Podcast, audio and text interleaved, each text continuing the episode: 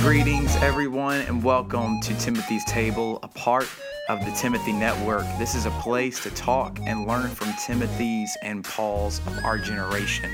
My name is Taylor Fairbanks, and I'm so pumped that you're listening because it means that you might be here for your second time or your first. Either way, it's all good. This is the second edition of Timothy's Table, and it is part two of a series that we did during a crusade last September in the country of Bangladesh. Last edition of Timothy's Table, we got to hear from Pastor David Myers and Riley Martin, and this edition is going to be an interview with missionary Nathan Herod, who is fulfilling the call of God on his family in the country of Spain, based in the city of Barcelona. And it also features a good friend of mine, Landon Gore, who is a tremendous young evangelist that is used mightily in the spirit.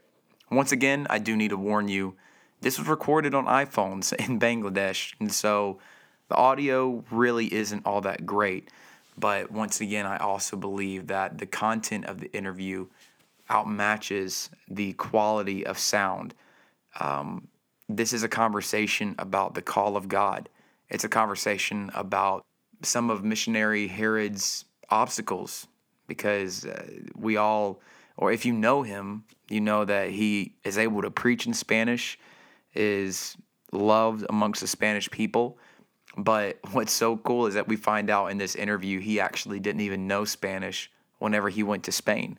And so we get to hear that story. We get to hear parts of Landon's story. And this exchange really helped me and it edified me and my, my spirit, my um, it helped my hesitation and insecurities when it comes to looking at the call of God on my life because it can be a daunting thing to think that God can use me and all my frailties, all my faults. And this transparency in this interview really, really did help me. And I, I pray it helps you.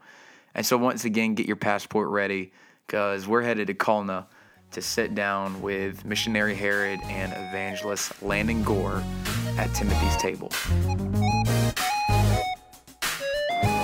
All right, everybody, this is our second edition of Timothy's Table, and I'm incredibly pumped about this edition. I've, I've got a very good friend of mine, Landon Gore, as the Timothy of, of this episode. Uh, he has been full time evangelizing for four years, and what are you, 24, 25? Almost 25. Almost 25, and uh, already evangelizing for four years, graduated president. That was a class at TBC. So, um, not only that, but as, as somebody that knows him on a relatively personal level, I know that Landon has a real walk with God, and he's, man, he's, he's the real deal. And then uh, our Paul, I'm like, I'm jumping at the bits right now. Like, I'm pumped about having Bishop Nathan Herod.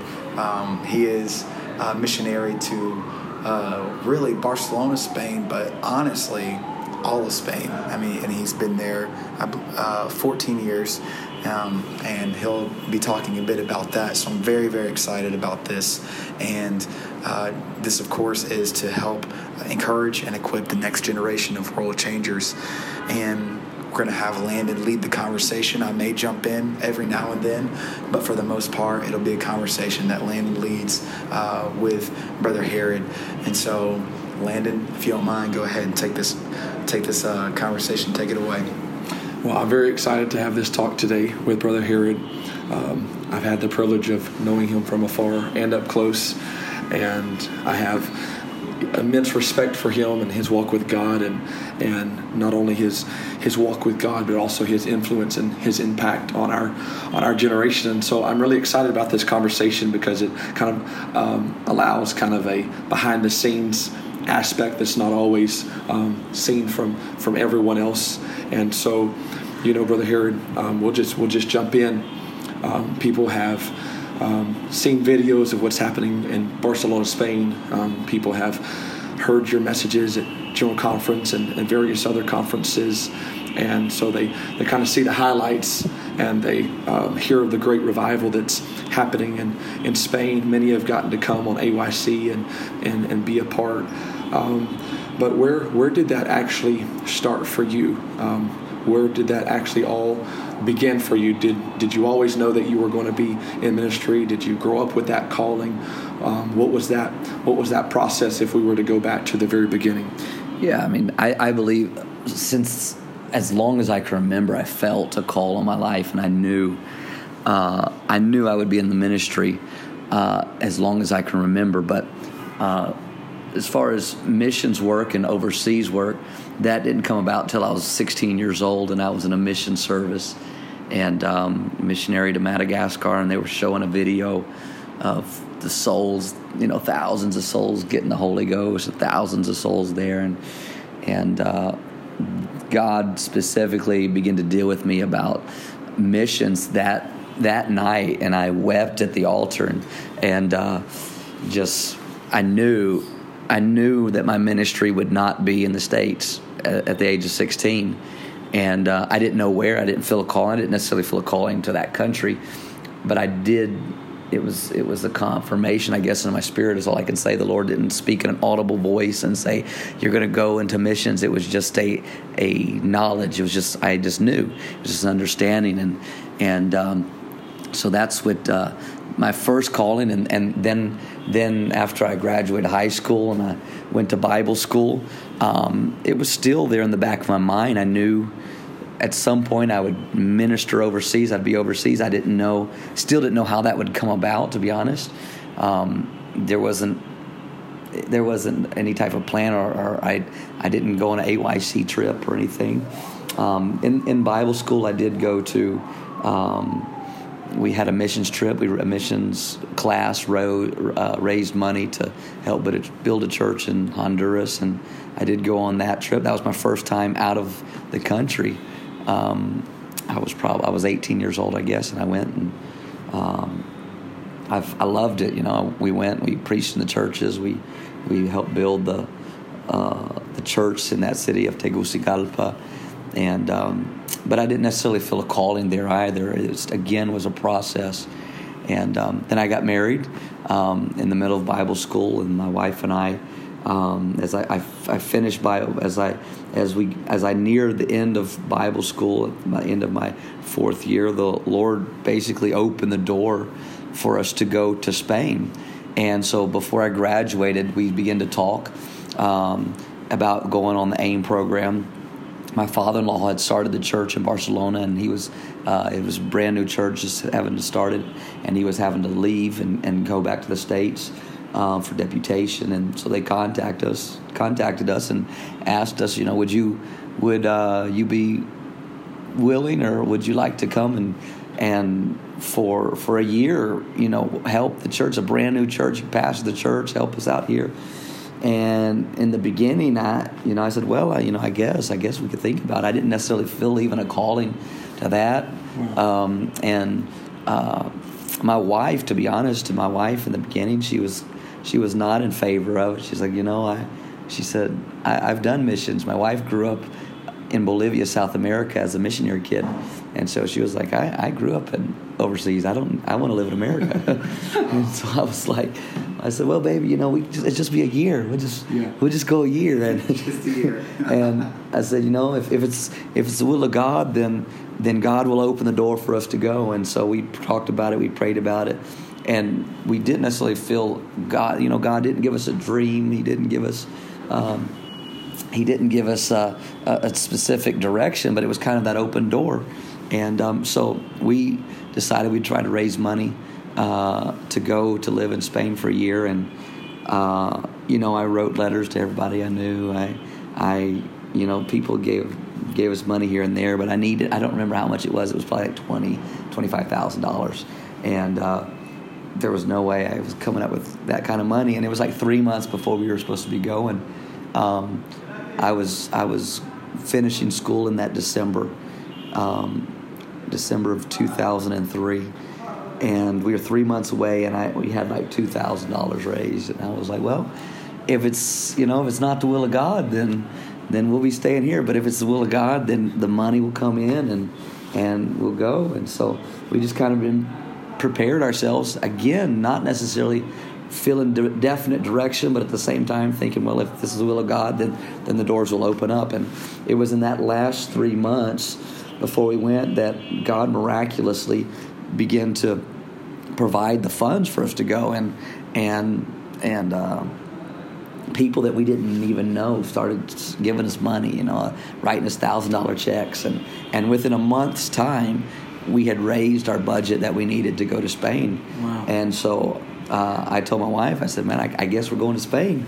and so we. At this point, was she still a little conflicted, or was she kind of noticing the hand of the Lord in it all? Uh, she, yeah, she noticed the hand of the, the Lord, but absolutely, she was still conflicted. But I calmed her nerves, and you know, this is just for a year. You know, Yeah, yeah. this is for a year, and you know, we'll go and we'll awesome. we'll go and we'll help them out for a year, and then we'll come back and we'll see we'll see what God has for us. And and so we went we went to Spain. I didn't speak the language. My wife spoke Spanish. I didn't speak the language, um, so that was either ignorance or faith. I don't really know. Uh, you know why I decided I will go to Spain. I don't even speak Spanish. Pastor church, and I don't even speak Spanish. And um, but God was merciful, and we went. And to be honest, in the, in the first the first few months, probably the first six months, we we did our job. We we did what we felt needed to be done. We were in a maintain mode, to be honest, um, because our mentality was, you know, we're here for a year, and after this, you know, we're going back to the states. You know, whatever God opens up for us. And to be honest, uh, we were in a maintenance mode. You know, let's just hold this thing together. It's a new church. Let's hold it together, and then we're out of here. And it was in that six months that the Lord spoke to me and began to deal with me strongly. And the Lord told me, He said, Nathan, you you better start working here like this is for the rest of your life.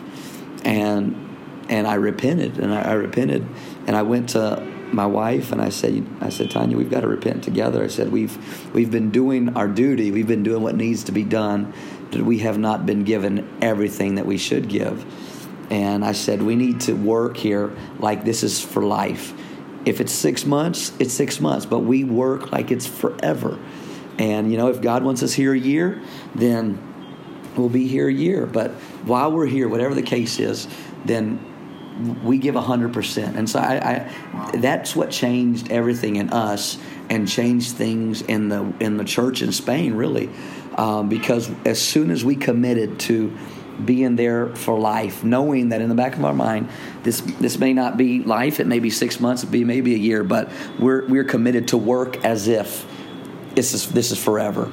And uh, when we begin to do that, we begin to pour ourselves into the work. We begin to teach Bible studies, pray, do things like we never done before. We we started a, another daughter church. Uh, uh, out of our church, well, not necessarily daughter church. I, we went to a city about two hours away um, that we had two contacts with, and we began to travel on the train every Saturday and meet with these two people. In the beginning, it was in a in a cafeteria, like a cafe and uh, we'd have coffee and we'd talk about the Bible and we'd talk about uh, begin to give Bible studies. And every Saturday we'd take that two-hour train ride back and forth. And it was during that time that God began to lay it on our hearts that. Or I, I would say on my heart, this is where you're supposed to be. The church just doubled overnight. We started another daughter church. Uh, we started two other, started then another daughter church, and the work was just growing. And uh, we came towards the end of a year and the missionary who was supposed to come back an accident happened he wasn't able to come back and so there we were for uh, looking at another year and so again we were like all right well if we're supposed to be here another year we're running out of money you know we're gonna we're gonna have to have some money somehow and we prayed all right god if i believe it's your will for us to be here now but you're gonna have to provide the money. Right. and again the lord helped us and, and people and, and funds started coming in places. People i didn't even know began to send us money. And it was just a god thing. And i began to become convinced that it was the will of god to be missionaries in the nation of spain. Now my wife she still wasn't convinced you know? and uh, So was she was, she was she translating for you during this time, or had you been beginning to pick up Spanish, or Yeah. What was that? You know, the first six months I began. She began, the first six months at least. She was uh, and more. She translated for me, and um, uh, another young man in the church would help me. And after about six months, I began to try to preach in Spanish. It wasn't good Spanish. Um, but I'd have him help me and write out my message, and then I would I would preach it to my wife, Saturday night, I preached my message in Spanish to her, um, you know, three or four times, you know, and and. Uh, she would receive the Holy Ghost yeah, every time she, you preached if she it. received the Holy Ghost, I knew it was going to work on Sunday. And you know, I'd write it out in English, have help translate it in Spanish. Half the time, I didn't even know the words that I was saying, you know, but I had it on paper, Yeah. and my wife would help me know how to pronounce it, pronounce it, pronunciate it, and, and uh, uh, I would I would try to read it with as much anointing as I could, you know, and then get up on Sunday and and and and then preach. And God was merciful. The people were merciful. People had patience, and you know, and the church grew. And it was there towards that end of that second year that uh, uh, I began telling my wife. I said, you know what, you know, maybe we should think about doing this full time. You know, I think God wants us to be here. And uh, we were young. I, you know, when we first went to Spain, I was 22, and um, so at the end of that two years, I was 24, and uh, so I told my wife, I said, you know, I think we should apply to be full-time missionaries. I think we should, and uh, my wife necessarily wasn't for it either. She was still, you know, I don't know about this, and I was like, you know, let's just put in the application. We're probably too young anyway.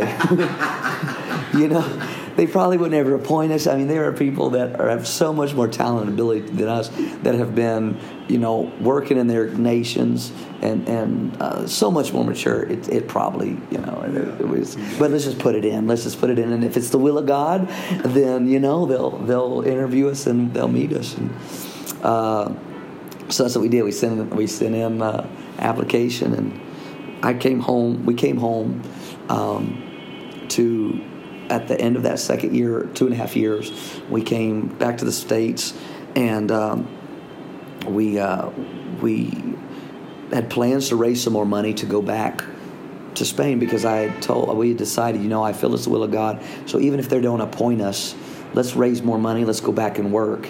You know, the, even this process could be a long process, but we felt we needed to be there. So we came back. We didn't know how we were going to raise money. I didn't know people. I didn't know pastors really to call. Uh, I was very young, and I uh, didn't have connections that some that I felt that other people have. You know, I felt like, well, you know, this brother has connections with, you know, because he grew up in a certain district, or he has connections there because of his father, or because of his father-in-law. I didn't really feel like I had many connections, so I knew it was going to have to be God. And when I got back, Brother Rodenbush, who was the regional director at that time, he uh, he said. We had a meeting at the School of Missions. I was being ordained, and uh, he said, "Nathan, are are you ready to meet the board?" And I laughed and I said, "Are you kidding?" he said, "Yeah." He said, "You're going to meet the board at General Conference this year," and um, so I met the board, and uh, again, told my wife, I said, "You know, if you know, if it's not the will of God, they're going to tell us no." You know. I love that every time you convince her with just like a small degree of doubt. and that's what you always hang on to. Don't lay it all out there. Just yeah. But in my heart, and, and she knew as well. She knew as well, and she would be if she was here, she would tell you Yeah. um, as well, and she would talk about kind of her personal insecurities and fears as well. Of she grew up in the mission field, and her her feeling was. I've lived it as a child, but now to try to do it as an adult, I don't. She, she felt knew what y'all were getting into. She knew it. Yeah, She had a front row and, seat and, to it. and she'll tell you today. She knew when we went on AIM. She knew what we were getting into. She knew if we went once, we were there forever. Yeah. Yeah. And that's what she was afraid of. And um, but uh, the Lord, the Lord. Uh, began to worked on her as well. And it was a process. It, it was a process for her. It was something she knew, but it was a process in accepting that call as well. And I think that every one of us deal with every minister that has dealt with of of that that Moses moment. Well, who am I? You know, and and we as well looked at our age and uh, you know I was we were 24 and um, when we met the board and they they interviewed us and then appointed us as missionaries to Spain. And so that was just the, the hand of God. It was the hand of God in all of that. And um, so I guess I was I had I had just turned 25 I guess when um, when we were appointed to Spain. And so there we went on our first deputation and and took off raising money to to head back to Spain. And that was how many years ago now? Well, that was 2006 when we when we got our official appointment. So Wow. So a couple. I mean, there's so much that you said that brings so much of the behind the scenes aspect. My brain's going crazy. But one of the things that I think is so important for our generation is that, you know, there were several disadvantages. Yeah. You know, all of us could point to different disadvantages that we have, and we think that automatically disqualifies us, and it doesn't. Yeah. But also, secondly, the fact that y'all had a a blank piece of paper, so to speak, and you were willing to give that blank piece of paper to God and say, you know what, we don't have it all figured out, we don't have it all planned out, but we'll take this first step and we'll be willing vessels. And seemingly, as y'all would do God's will in one step, He would open up the next step, and y'all would do God's will for the next step, and then and then would come the next step. And I think so many times subconsciously that you know our generation looking at someone as you and your wife or other pastors, other preachers, other missionaries, other people that are doing a work in the kingdom of God. We just we just automatically think, man, they knew exactly where they would be, and it just all happened. Where on the you know hindsight is twenty twenty. You know, uh, um, I think it's just so encouraging to know that. Um, you, you didn't have it all figured out, but you were just you were available, and as you would take the next step, I think that's what would you agree that a lot of the will of God is is simply taking that next step. Absolutely, I, I think there the Lord shows us where we're going at times, that, and we can kind of see. We I, I knew what was going to happen. I didn't know how it was going to come to pass, and so I had snippets, you know, in my spirit. I it was kind of just a a knowing, a knowledge, a in my spirit that I kind of knew what was going to happen, but I if you asked me how it's going to happen, I couldn't have told you. I don't know how it was hap- how it's going to happen, and it, I just had to totally trust in God. And yes, it's those it's those just walking through the open door, taking the steps. The you know, and I believe it's in every level of ministry. You continue to not have a clue what you're doing Sure. at every stage of That's so encouraging. Uh, so in every in every level that you step into, uh, unless everyone else has it figured out, um, and I don't, but it, in every stage, that's where faith comes in. You know it's God, Exactly. um, and I because I recognize I don't have the talent or ability to do what God wants me to do. It has to be reliant on God, and I see what God wants to do in my nation. I see what God wants to do through me. I don't know how He's going to do it. It's just a, I know it's a slow process. It's just a day at a time. What do I need to do today? Um, and the the Lord opens those doors. I can see where it's going. I can see in my spirit where where it's going in ten or fifteen years. I have no clue how I'm going to get there. Yeah. Yeah. Well, you know, I think another thing that I, I kind of caught, and I just, I don't want to backtrack, but I, I think it's important, is, you know, I do believe we're entering an era of global apostolic ministry. Yes. And I believe there are young men and young women that are wanting to do a work for the kingdom of God globally. Yes. And so sometimes um, that that might mean that they may not have this specific call to be a missionary. Right. But there's kind of been a myth for a while that, you know, if you're not called to be a missionary, well then you're exempt from missions work. Yeah. And I think there's a paradigm shift that's happening that no, we're all global apostolics. And, Yes. you know, whether we are, overseas uh, for a short time, for a long time, whether we go as teachers, as educators, as musicians, singers, preachers, youth pastors, overseas needs everything that North America needs. Yes. And so I think sometimes. Um, I think there's multiple young men and young ladies, such as myself, you know, that um, I, I looked at God and said, you know, I'm, I don't feel like called to be a missionary, but somehow I felt called to missions. Yeah, absolutely. And now that doesn't mean that that won't continue on um, and, and come into fruition as, um, you know, being a missionary like it did for you and Sister Herod. But what, what could you say to those that, that feel um, that feel that, that call to, you know, what God is wanting to do throughout the earth, but can't, that just as you, you know, can't say, oh man, I'm, I'm called to be a missionary. Yeah, it's you know we're in a we're in a time of global harvest and global revival and the world has shrunk because of transportation because of social media. Um, the world has gotten a lot smaller. You can be around the world um, in, in just a few hours and we have the ability and advantage now to travel wherever and and the great thing in our organization there are so many different opportunities to be involved in missions so someone might feel a call to, to, missions, but not necessarily feel a call to be a missionary. But there's so many different ways that people can get involved.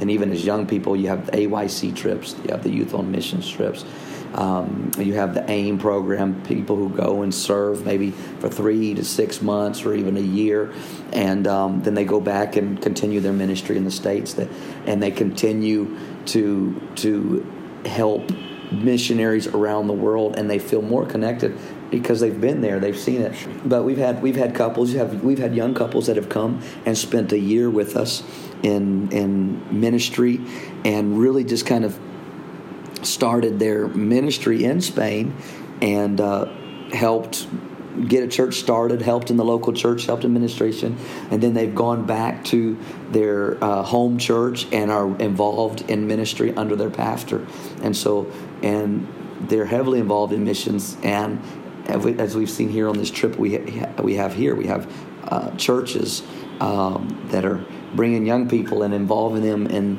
in these missions experiences. So even if you're not called to be a missionary, everyone's called to missions to reach out exactly. beyond their borders and to reach out and to and we have the the ability to impact the world for global harvest. A lot of times, I think when we give that when we give God that opportunity through an overseas trip, you know, we do give Him opportunity for Him to speak to us. Yeah. And if that's to continually minister overseas, then then so be it in whatever form or function. But even if not, it's impossible to go overseas and come back and not change your thinking when when you give financially and and and, and when you when you hear about what's happening uh, across the world and if anything is just I think I think every person needs to go overseas just to see for themselves that what we are a part of yes. is truly right. worldwide. Yeah. It's one thing to go to a youth camp, to go to a conference, an NOIC. It's another thing when you when you cross over to another continent and you see the kingdom of God continually being established. I would also say that, but don't don't sit at home and do nothing and say I'll go overseas and do it. Right. because right. if you won't do it at home under your pastor, right. you won't do it overseas. And uh, there's cases I've seen cases where you go, yeah, I'm gonna I'm gonna go and I'm gonna help the missionary, or I'm gonna go overseas and do this or that. And well, how how much are you helping your pastor at home? What are you doing in your local church? Well, not nothing really.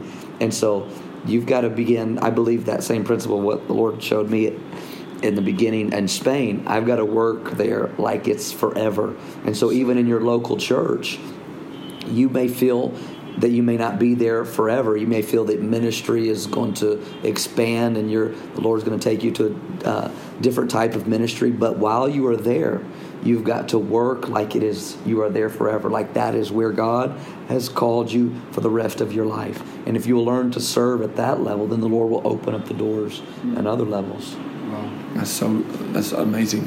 Um, kind of going back to your first few years in Spain. Mm-hmm. Um, I know you kind of touched on it lightly, but what were what were some of those thoughts and some of those insecurities and, and, and you've shared a little bit of that um, but how um, how how did you find that strength in in the day to day to overcome that and and throughout you know obviously there's that high of going there. And then, of course, obviously, as you shared that realizing realization that y'all going to stay longer, but you know, obviously, you know, a few years in, obviously, we, we, we hear about the amazing revival that's happening. Um, in Spain. And I think it's so awesome that one of the first churches y'all were at was a cafe with, with two converts. Yeah. And you know, now to see where just the one church in Barcelona is at having revival, having multiple services, not to mention the many other churches throughout the country. But what were what were some of those moments where anxiety or fear or depression or second guessing um, or just straight up insecurity hit, and how did you overcome that? I think I think we all deal with insecurity to a certain extent. Um, always, I think what defines us is is pushing past that insecurity Right.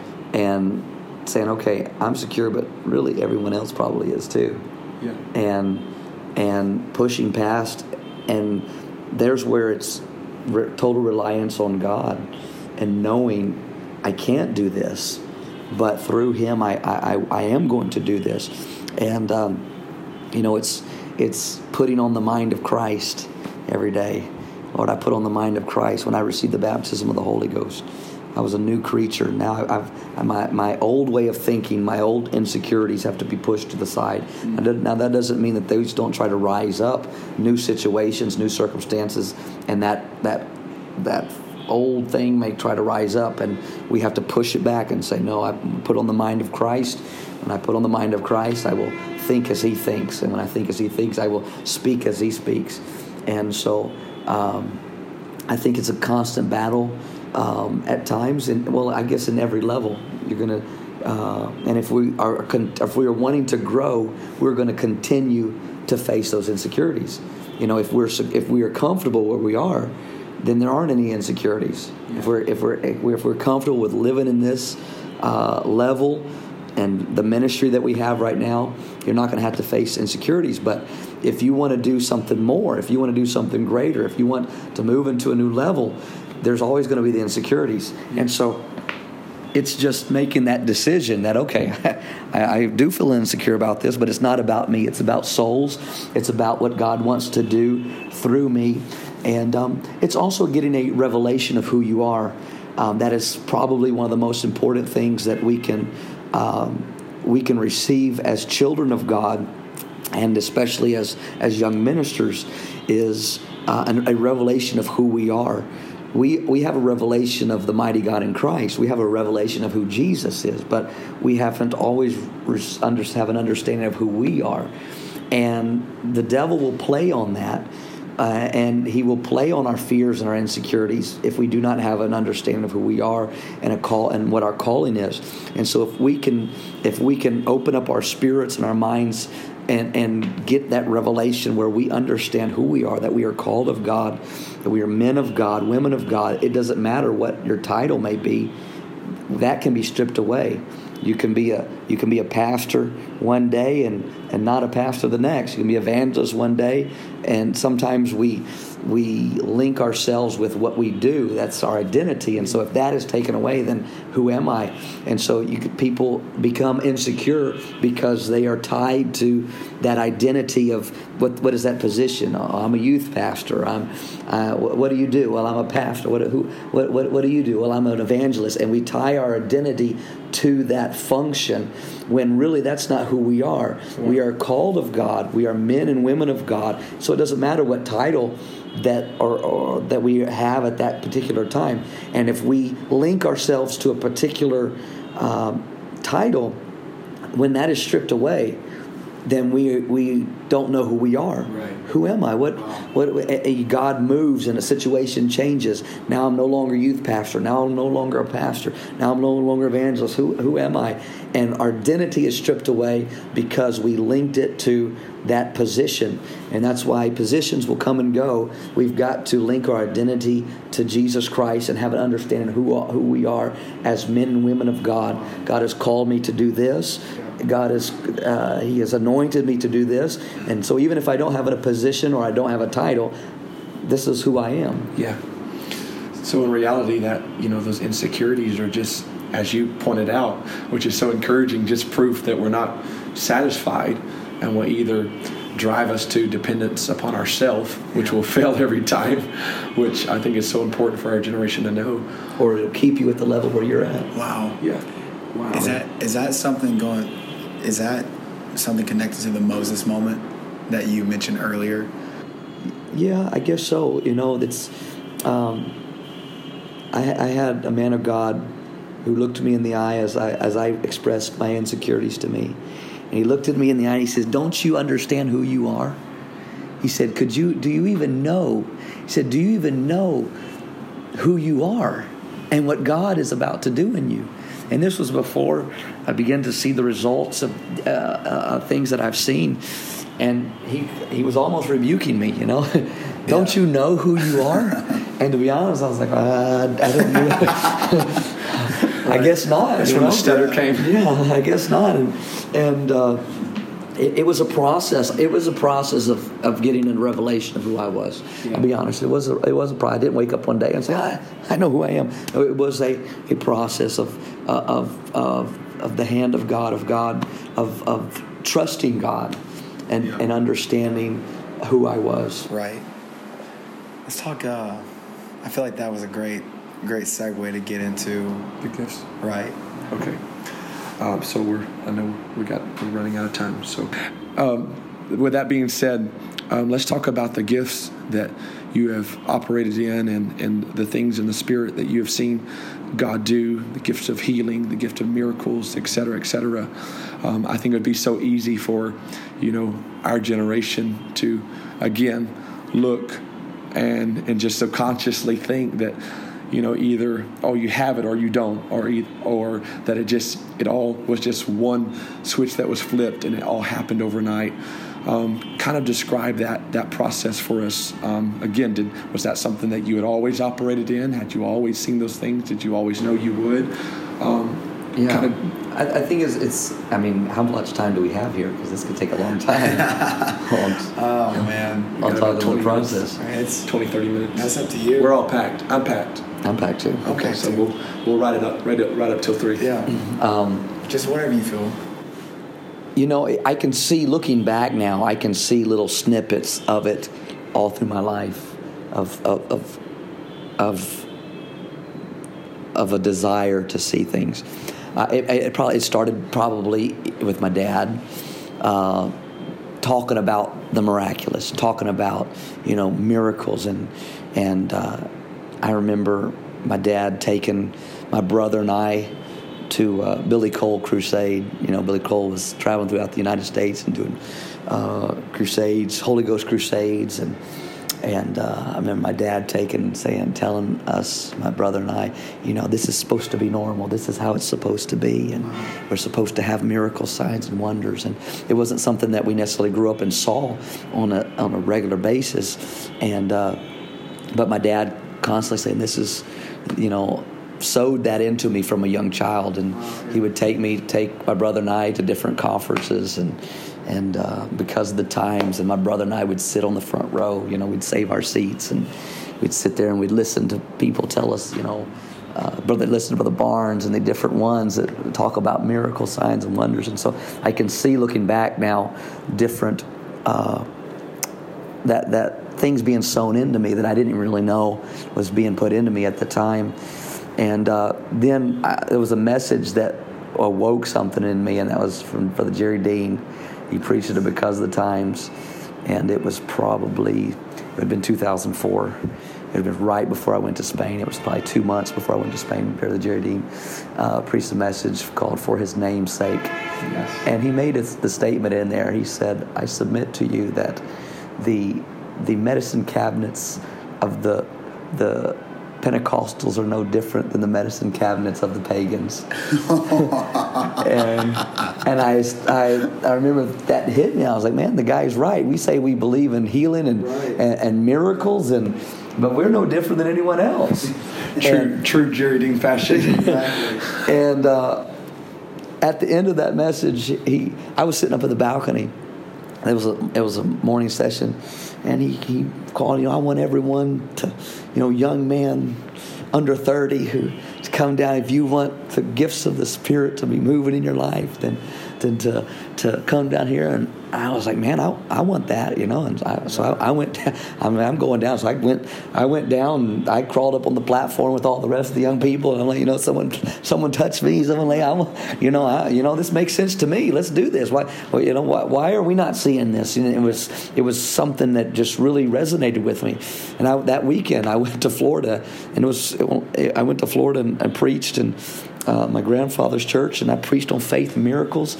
And uh, there was a lady that was paralyzed in a wheelchair, and uh, I went down and I. I, I prayed for her in the name of Jesus. Yeah. And I turned around and man, she shot up out of there and, and she ran around the church and I sat down shocked as everybody. I sat down, I sat down on the on the platform and she's running around, she's shouting, she's crying, God just healed her. And I'm traded, shocked. Y'all traded places. I was like, oh my goodness, it really happened. it really happened. And and uh, so that was, you know, a, another snippet, you know, that, that happened. And uh, then I, when we came back to the states, I had uh, when we were we had done a deputation. We're there in Spain for four years. Came back for our second deputation. I knew it was going to be different. I knew there was something different, and I uh, I began to pray, Lord, what am I supposed to do on this deputation? What how am I supposed to minister? And um, so the first service I go to, it wasn't a service I was going to be at. It was actually Brother Stoneking was uh, was there, and uh, he was preaching, and I was just kind of there as a guest, and so I got to sit down and have uh, dinner with uh, Brother Stoneking, and and we began to talk and connect, and it was in the service that night. The Stoneking comes up to me and he says, "Come here, boy." He said, "I want to lay hands on you. I'm going to give you the gift of faith." And so I lifted up my hands and and uh, he laid hands on me, and I promise you, it was like sticking your finger in a light socket. I mean, a, a bolt of lightning hit me, and I I'm not someone who's like always experiencing feeling this or feeling that, but that night something boom yeah. hit me, yeah. and I knew something had was in me. I didn't know what to do with it, but I knew I had something. I knew I knew it was a combination of my hunger for the things of God right. and, a, and, a, and, and being willing and open. It wasn't because I was special or God chose me uh, specifically. It was it was it was only because I was willing, I was open, and I wanted to see more. And God saw an available heart, and God used Brother Stoneking at that moment to say, Come here, I want to pray for you, and let the gift of faith flow through you that changed me that night and something something was different. I began to preach different. There was a new faith in me and i didn't really know what to do with it. And i began to preach faith and miracles and preach you know god's a healing god. And God can heal your body. And I'd call people up and I'd have them pray for one another. And I noticed a few things would begin to happen, you know. Some people, little things would begin to get healed. And I said, okay. And it was during that process, um, there was other, Brother Stoneking, other men of God in my life. I began to call and ask, and other people that I, the Lord began to connect me with people that I had never been connected with before. And it was just a God thing, connections of, of men of God that I had always looked up to and always admired. That I'd seen God used mightily in the gifts. I'd always said, man, I, I, man, I love that. But I, God connected me with these people. It was I couldn't have made those connections. Yeah. God began to connect me with those people, and I would be able to talk with them and ask them about things, just like we're talking here, and say, "Well, when this happens, what do you do?" And yeah. when this happens, what do you do? And and I begin. I knew it was in me. The, the the the gift of faith was in me. The working of miracles. I begin to to see that manifest in me. I begin to see things happen and but I really didn't know what to do with it. I didn't know how to operate in it, and it was men of God that helped to to tell me what to do. When you feel this do that. When you when you're when you're in this type of situation pray like this and begin to guide me. And i remember another key part in that of kind of jumping off the deep end. I was in a service and uh, i had been in many services and and and uh, I would have people come up and we'd pray together, and I'd pray specifically. But that night, uh, I was in a small church, uh, probably 25 people, and the Lord spoke to me after the end of my message and after after uh, preaching on faith and healing. The Lord spoke to me, said, "Now you do it. You pray for them." And the fir- the thing came to my mind that comes to everybody.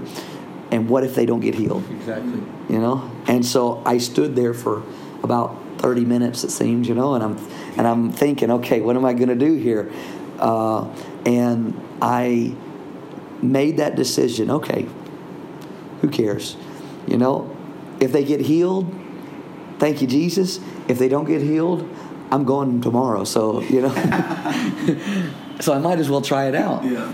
And so I asked those to come up. If you need healing in your body, come up, whatever. If it's pain or sickness, come up. And I lined them across the front, and there was about 10 people or so. that, that came around the front.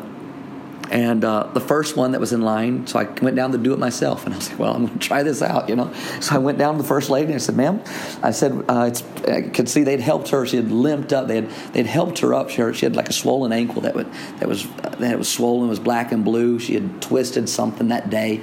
And uh, so they kind of helped her up to stand.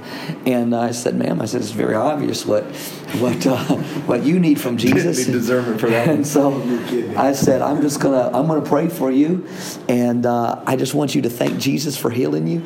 And so she lifted her hands and began to thank Jesus. I laid down and touched that ankle. I said, "In Jesus' name, be healed." And uh, short prayer, very very short prayer. And then I stood up. I said, "Okay, now walk." And she took off running she ran around the church, and I tried to act like I did that all the time, you know, like that so you didn't go sit down this time and think about it. No, I, I expected it to happen. I knew it was going to happen, but but I was. Uh, I hadn't seen it happen quite like that. So I, so I went to the next person. Ma'am, what do you need? From Jesus, well, I've got hip problems, I got hip pain, and and uh, I said, okay, well, we're going to pray for that. I, I, lay, I, laid hands on her, prayed in Jesus' name, be healed. Now, now, sister, now you walk. The Lord has healed you, and she took off running around the church, and there, and, and that night, the, about ten people that were up there, every single one of them were healed that night, and uh, it was I, I, I stepped into a new realm that night, and the key there was I died to my own uh, flesh. I died to my own pride right. of what if it doesn't happen. Right and I decided, you know, if it doesn't happen, that's not up to me, that's up to God. I'm going to do my part. I'm going to believe that God is going to heal. I'm going to believe that God is going to do miracles. And, you know, what if it does happen? And I died to my own flesh, pushed those insecurities aside. And that was a turning point. That was a turning point when I, that night, everything shifted when I decided, you know what? Who cares what people think? Who cares? You know, it's uh, it's not my problem. And, you know, Brother Cole said, uh, he said, if you take the fault if it doesn't happen, you'll take the credit if it does happen. So we don't take the fault and we don't take the credit. And so that when I heard that statement, that was a great relief to me as well. All right, I'm going to pray with faith, believing it's going to happen. If it doesn't happen, I'm not going to take the fault. Yeah. Because if I'll take the fault, I'll take the credit when it does happen. I'll think that that's something that that that, that happens that, that that's through that's me, and but it's not. It's God. God uses us, and I'm available. And I remember, I remember ask, telling, asking Brother Stoneking. I said, Brother Stoneking, I begin to see all these miracles everywhere, and I and I talked. I called Brother Stoneking. I said, Brother Stoneking, I, I'll be honest. I kind of feel like I'm a fraud. I said, I, I people are calling me and they want me to come pray for the sick and and. Uh, feel like I'm a fraud. I said, I said, I really believe that anybody can do this, and uh, and and and really, they could be calling anybody to do this, and I'm I'm really feel like I'm a fraud because anyone could do this. And he and he there was silence on the line for a second. And he said, "Yeah, Nathan." He said, "You're probably right. Anyone could do it, but they're not all willing to do it." He said, if you will be willing to, he said, God is trusting you. And if God trusts you, God will use you. And so when he told me that, I, have prayed that prayer many times. God, I want you to be able to trust me. I want you to be able to trust me that, that I'm not going to take the glory that is about you. Yes, anybody can do this. Um, if they if they will make themselves available to it. Yes, there are there are gifts of healing, there are gifts of miracles. Yes, there are people that God uses specifically, but I believe that those gifts are available to anyone who desires them. And if we will make ourselves available to them, it's the people with that, at times that have less ability and less talent who God will use first because they know and understand that they can't do it by themselves. And um, so that was. Um, and it just grew it grew and i began to see more and more and it and you know you you think about people people who pray the prayer of faith or see people who see blind eyes open or deaf ears open you think that they just wake up one day and boom they started praying for blind eyes. But it does not happen that way. At least it did not happen for me. But it was a process of my faith including my faith begin to grow. And as i begin to saw, see smaller things i begin to believe god for bigger things and faith is like elastic. If you'll stretch it, it will grow. And if you will continue to stretch that faith, it will grow until you can see greater and greater things. And so I began to pray and say, "Okay, God, uh, you know, I believe, I believe, God, you're you're going to let me see blind eyes open, Lord. Let me be able to see blind eyes open." And uh, the next service I was in, a man walked in with a cane, blind, and I thought, "Oh Lord, what have I got myself into?" He answered your prayer. and so again, it's a new level. It's a new insecurity. It's okay. What are you going to do with it? You're going to be paralyzed there. Are you going And to? you had that same mental. That same had to push it aside. Oh, want to put on the mind of Christ. There's nothing that's impossible for God. If they want to be healed, I'm going to I'm going to do my part, and I'm going to pray for them. So I prayed for them that night. Nothing happened. I went to another church the next night, and in walks another lady with a cane, blind, and I was like, oh man. I got to preach on healing again, you know. And so, but I pushed it aside again. No, I'm going to preach healing, and I'm going to preach God can heal blind eyes. I'm going to preach that God can open deaf ears. I prayed for that person that night. Nothing happened. Again, a third serve, third night in a row, a different church. A man walks in with a cane. He's blind. And I'm like, a third time, you know, I'm like, man, what are the chances, what are the odds Right. of someone with blindness, with literally with a cane and blind, walking in three different churches, three nights in a row? And the third night, I was like, okay, God, I see what you're doing here. and I just kind of, again, I put my insecurity and said, I threw that fear out and cast that fear out. I said, okay, it's not about me. If they have faith to come up and be prayed for, I'm going to have faith to be to pray for them. And I, I prayed for that person that night. Nothing happened. But I kept pushing it. I kept stretching. I kept stretching it. And I and I, I kept praying because I, I told myself it is going to happen. It is going to happen. I'm going to keep praying, and it is going to happen. And um, and uh, the first time I saw it, um, I laid hands on the girl. She was blind in one of her eyes, and uh, she came up to the front. I prayed for her like I prayed for everybody else. I just prayed, believing it's going to happen. And um, I said, she came up to the front. I said, "All right, church, how many believe that God can open blind eyes?" The church is raising their hand, which everybody believes if they're not up front, you know. Exactly. Yeah. everybody lifts up their This is true. I'll believe from over here. but, but when you're up there in front, you know, it, you have to realize the pressure is not on you. The pressure is on God. Right, right. And I believe that God, He likes to be put on the spot.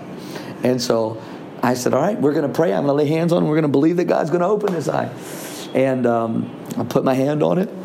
In Jesus' name, I command blindness to go. I command this eye to open in the name of Jesus.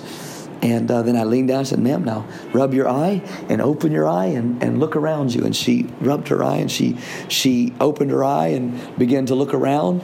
And uh, she her, her her countenance changed and like she just she begins weeping and crying. She's dancing. And uh, of course, I immediately knew she could see. And but I leaned down just to make sure, you know. and, I, and I said, "Can you see?"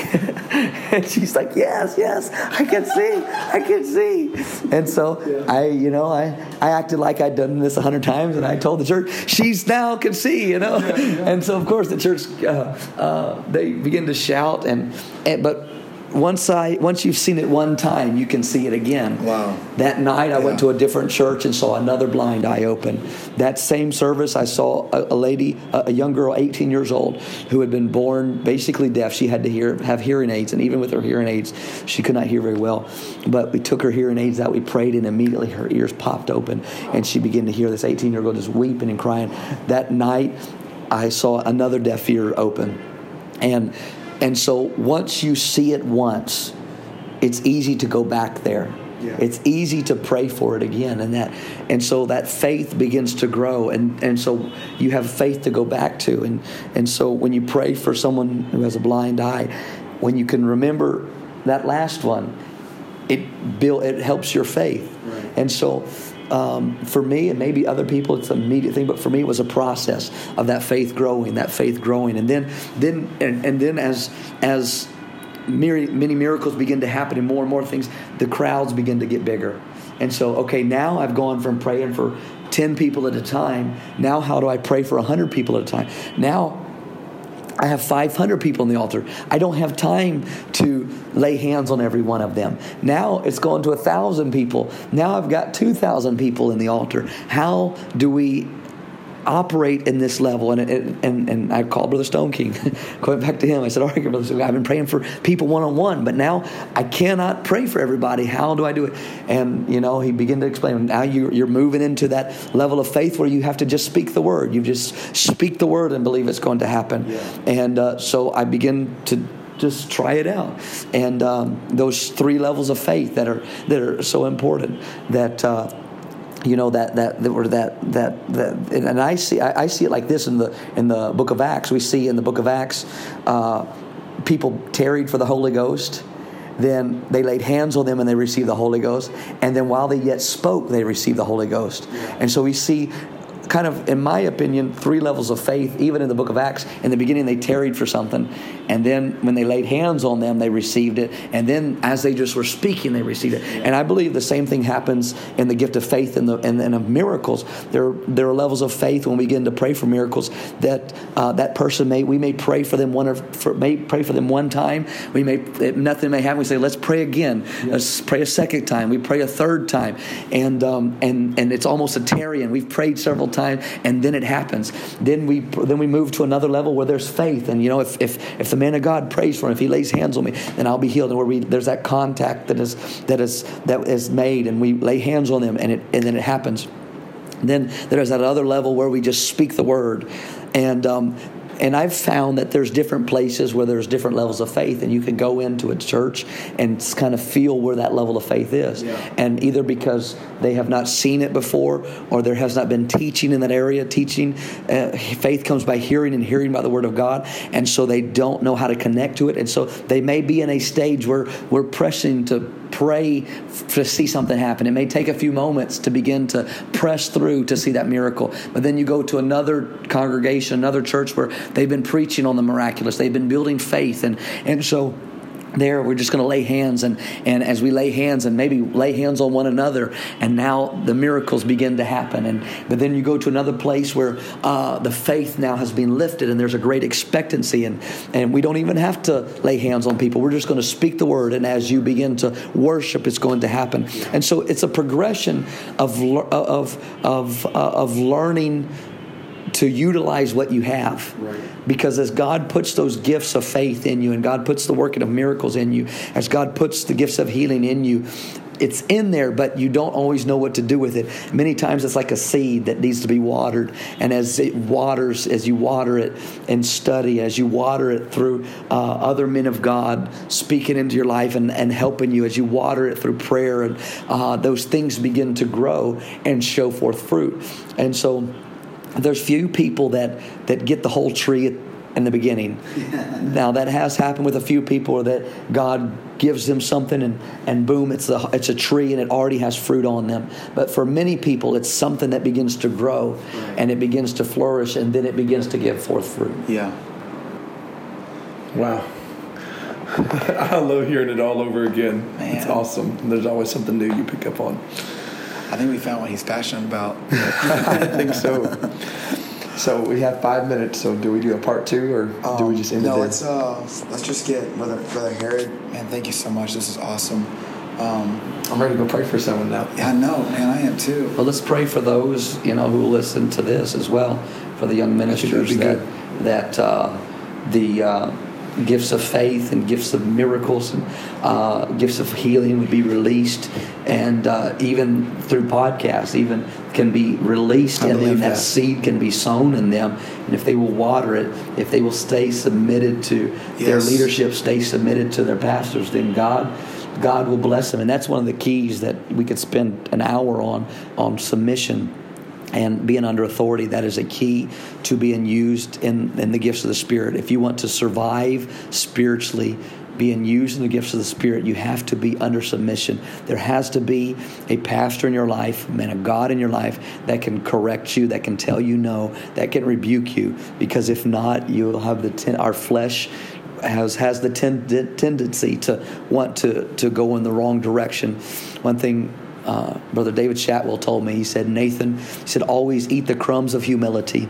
Said, Every day, look for a way to eat the crumbs of humility. If you will eat the crumbs of humility, God will not make you eat the whole loaf. He said, But if you do not eat the crumbs every day, he says, takes when someone treats you bad, when someone doesn't speak to the way the, speak to you the way that they should speak to you, eat those crumbs. Just eat those crumbs. Just let that humiliate you. Let that you let eat those crumbs of humility. When your flesh wants to rise up and say, "Don't you know who I am?" Yeah. Eat those crumbs of humility. When someone treats you bad and your flesh wants to to lash out to them and say, "I want to show you who I am." He said, "Eat those crumbs of humility." And if and um, if you'll eat those crumbs of humility, God will use you. And God is looking for vessels to use if they will stay humble, if they will stay submitted. Let's pray yes, right now. Let's pray. Lord Jesus, I pray right now, Lord, for every person, Lord, that yes, would hear God. these podcasts. Lord, I pray, God, that you would release into them the gifts of the Spirit, Lord, to be operational in their lives. Those, those who are desiring to know more, those, Lord, who are desiring to see more, Lord, I pray, God, if they will stay submitted, if they will stay humble, Lord, that you would begin to sow into them, Lord, the gifts of the Spirit, Lord, that that seed would go into their spirit and it would begin to grow and it would begin to manifest manifest and we begin to, to grow fruit and manifest itself in the name of Jesus. Lord, I loose it right now in Jesus' name. We thank you, Lord. I take dominion and authority over every spirit, every demonic attack that would try to steal the seed that would be planted in them. In the name of Jesus, I lose faith, I lose miracles, I lose signs and wonders to be manifest, manifest in this last day for a global harvest in the name of Jesus. In Jesus' name. It is in Jesus' name of Jesus. In Jesus' name. Oh, man. Um, do you have a question for Timothy? I don't know if I have an answer for Paul. well, I will say this I, I feel a little young to be. Uh, uh, uh, looked, uh, ta- looked at as a Paul right now. Um, I'm still a young man, but uh, uh, no, I, I, I, consider you guys co-laborers. I may be just a few more years advanced uh, in what I have experienced, but I truly believe this is for everybody. I believe that uh, all of you can experience this, and so God does not look at look, does not look at age. Um, God looks at availability. If we look at the apostles and how they were used, mm-hmm. they were all young men that were probably in their twenties yeah. when they changed the world, and so you know we shouldn't we shouldn't. Uh, look at our age. But I mean, if I start asking Landon questions here, we could go on for hours of, of how every how everything. That may be dangerous. We, Man, that'll be next time. Yeah, that'll be next time. My brother Herod, thank you so much. Landon, thank you so much. This was this was unbelievable. Uh, thank you for your vision and, and setting it all up to happen. I think there's going to be a lot of young men and young ladies in, in our generation that's going to to receive so many things, and, and, and that seed's going to be sown. And and um, I believe I believe like never before our generation, the millennial generation, and I believe the end time generation. I, I believe we're seeing we're going to see God come back, and I believe He's going to use everyone in a greater proportion, unlike anything we've ever seen. And, and brother Herod alluded to this and, and, and brought this up, and I'll just I'll just throw this in. I think one of the things I caught um, early on was that if we have the Holy Ghost, we have access to those gifts. Yes. We just have to, as, as, as Paul told Timothy, to, to stir up those gifts that are inside of you. And so, you know, we're not reaching out to something that is above us or out of our reach until we attain some super spirituality.